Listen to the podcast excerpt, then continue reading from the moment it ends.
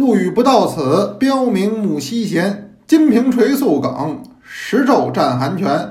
百级干宁节，千金志不迁。侦茶泛云夜，一绰可延年。大家好，我是杨多杰，今天是二零二一年一月十一号，欢迎您收听《天天多聊茶》。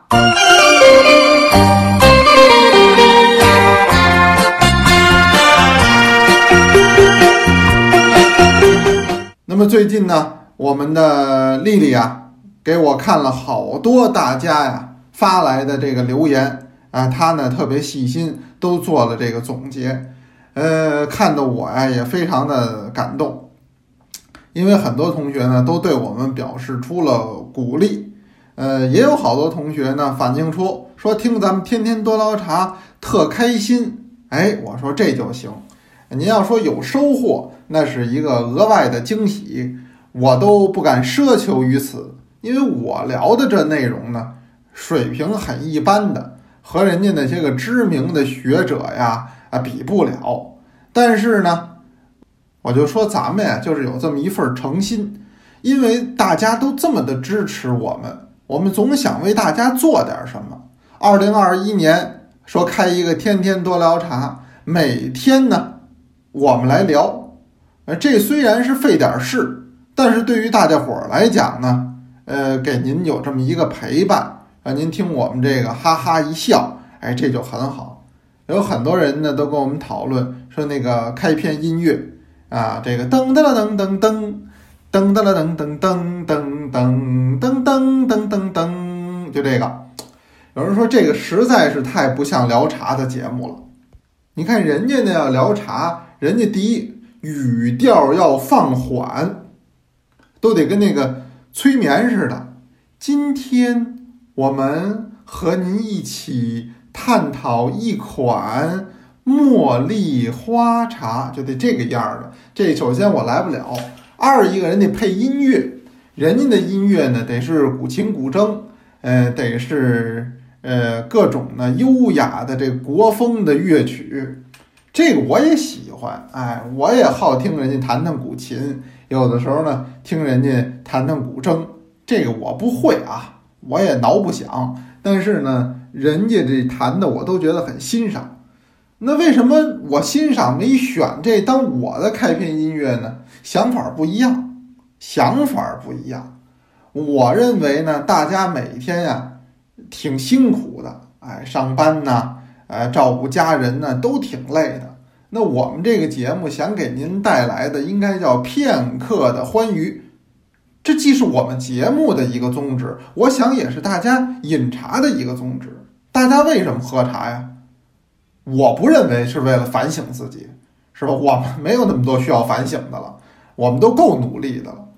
那为的什么呢？我说为了高兴，因为这个生活中、工作中。那不见得有那么多的事儿让您高兴，许可能还有不少的事儿呢让您烦心。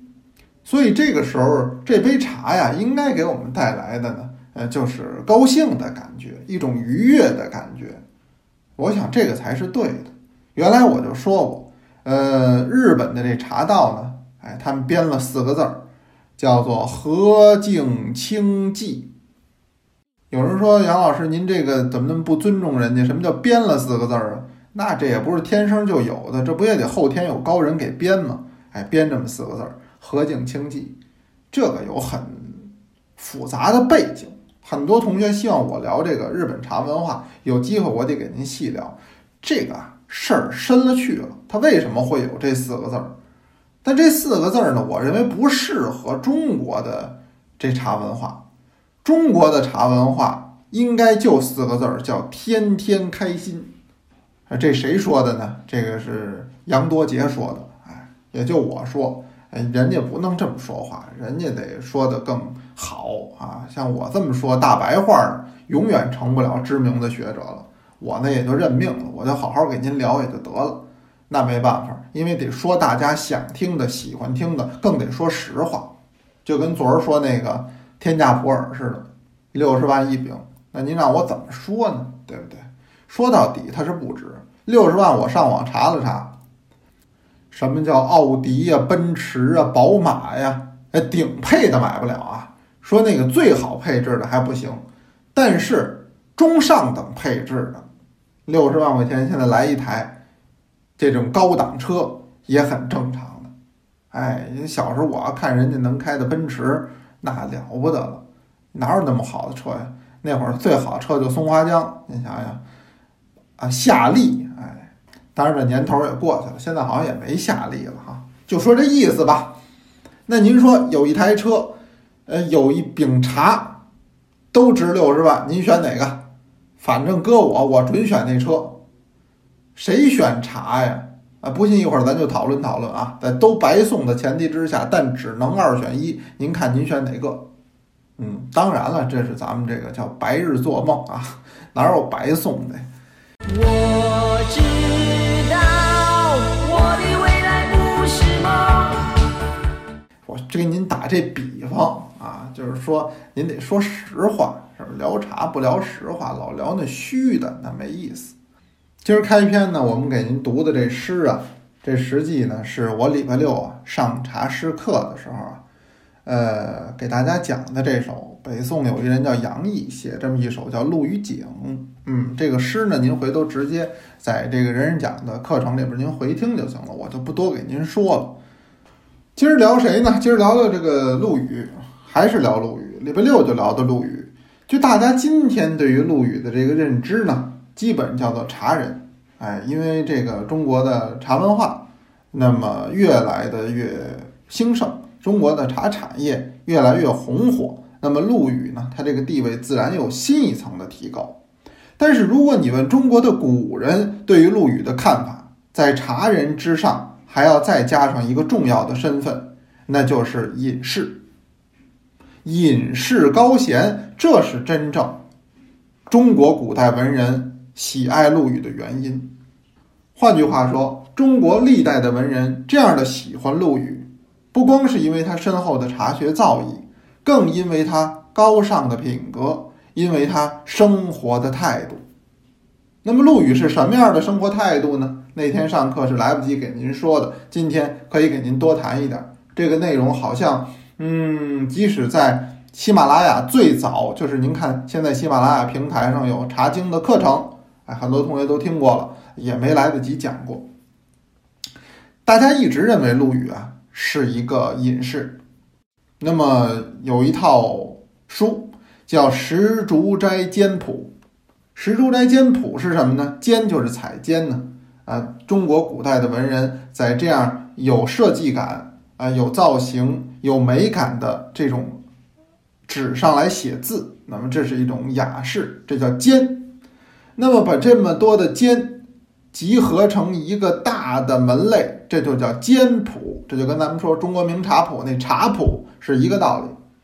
那么晚明的时候，笺谱的这个编纂呀，呃，是最为的流行的，其中呢。就又以这个胡正言的这个《石竹斋笺谱》为最，《石竹斋笺谱》呢是个大谱，内容呢非常的多。说《石竹斋笺谱》的内容多到什么程度呢？它实际呢收的是三百幅图，将近啊，将近三百幅图，分四卷三十三组。哎，这个谱现在很珍贵，哎，您甭说有一套，您就是有一张。啊，也是价抵千金的，因为它有很深的文化内涵在其中。那这跟那个六星孔雀它不一样，这可真不是炒作。这打当年鲁迅先生就着迷于这东西，想收都收不到。怎么说到这《石竹斋笺谱》了呢？这笺谱里边有陆羽吗？有，在哪儿呢？就在卷一。它这不是分四卷三十三组吗？就是说每一个主题算一组。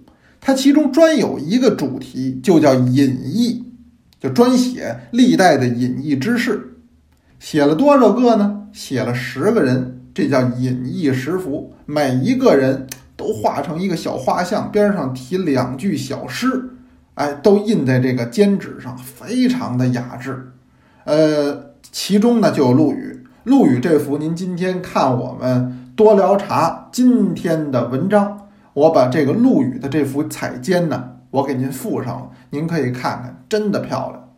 咱们这是音频的哈，和咱们的多捞茶就结合着看，您这在多捞茶直接找就得了哈。那么这十个人都是谁呢？我给您列列，有您特熟的，比如说陶潜，就是陶渊明啊。再有陆羽，这也是您熟的。还有呢，林逋，这熟吧？学过他的诗，梅妻鹤子那位。还有一些呢，比如说黄石公啊、安七生啊、韩康啊、子陵啊。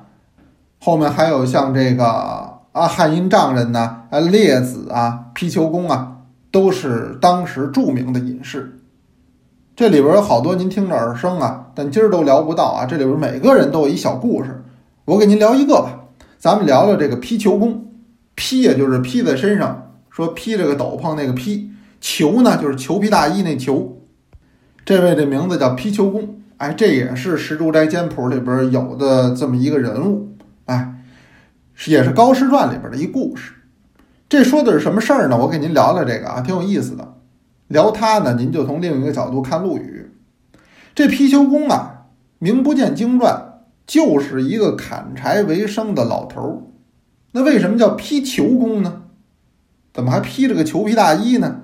不是真裘皮，不是那么好的材料。今儿裘皮大衣贵着呢啊，这个他披的也就是个，就那羊皮坎肩儿。就类似于这么个意思，但它不是冬景天披，它是夏天披。盛夏时节，这老头披着一个羊皮坎肩儿出来砍柴。What？说这什么意思？这是行为艺术吗？这不是行为艺术。老头太穷了，老头是就一身衣服，就这么一羊皮坎肩儿，冬天拿这还得御寒。说夏天不穿不穿不就光着出来了吗？那不能光着出来，所以老头呢夏天也穿这么一件儿，所以这看着就很怪了。盛夏时节，天气这么热，他就这么一件衣服，他披着这个裘皮坎肩就出来砍柴。偶遇到，也是出来游玩的这么一位，这位叫季子。季呀，就是季节的季，季子，子是对男子的尊称啊，叫孔子、孟子，这是季子。这季子呢，打远处一看，哟，这老头儿这太奇怪了，什么形象啊？这是。这老头往前走，这季子啊，迎着他走，突然间他眼前一亮，他看见这路上有一东西闪闪发光，什么呀？季子低头仔细一看呀，是一块金子。哇哦！也不知谁掉那儿了。他呢？就冲那老头嚷：“哎，老头，你这这个，你看你这人，你这什么眼神儿？要说你发不了财呢？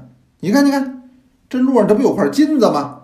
你赶紧的吧，你捡起来拿走，拿走，快拿走！四个字儿说呀，真得叫颐指气使，是连呲儿他呀，带嚷他，他还以为自己是好心呢。你赶紧的吧，那你这人发不了财，他让老头拿金子赶紧走。”老头一听这话，大为不悦，手里拿着砍柴的刀，啪啦往地下一扔，眼睛一瞪，冲这继子就说上了：“说你这年轻人，我看着你也是知书达理的，你怎么这么糊涂呢？我五月天我还穿着羊皮坎肩儿，我都得出来砍柴，您这看不出来吗？我是个自食其力的人。”你像我这样的人，我又怎么会去捡别人路上掉的金子呢？你呢是以貌取人，你瞧着我是个穷老头儿，哎呦，我看见金子，好家伙，见钱眼开，我得赶紧捡起来，我还得谢谢你。实际上呢，这个不是羞辱了我，是羞辱了年轻人你自己，这正暴露出你的目光短见，你的以貌取人。那么《石竹斋简谱》在他这个老人的这个造型的旁边，还写了这么两句话，叫“甘为负心老，宁是取金人”。哎，这和杨毅这首诗里的用法很像啊。这幅图啊，我也放在咱们多拉茶公众号下边这儿，您可以看。甘为负心老，我甘心做一个打柴卖柴的这么一个老头儿。宁是取金人，宁啊，这读四声啊，就当副词讲，就是岂难道的意思。说我难道是这么一个贪图小利、拾金而昧的人吗？这叫甘为负心老，宁是取金人。哎，这个故事和咱们陆羽实际是很像的。那天上课我也讲到了，陆羽呢被这个御史大夫李继清羞辱，也是这样的一个故事。那么世界上总是有一些人，他是以貌取人的，他不能够看到这个人内心的美丽，而仅是通过外表着装的华丽，通过富贵与否，通过财富来判断这一个人。当然了，这就如同羞辱皮球公的继子，也又如羞辱陆羽的李继清一样，实际暴露出的是自己的短见和自己的狭隘。正如诗中所说，陆羽是一个千金掷不迁的人，那么他用一杯茶汤营造出一片桃花源。那正如我呀，在今天的文章最后说的是一样的。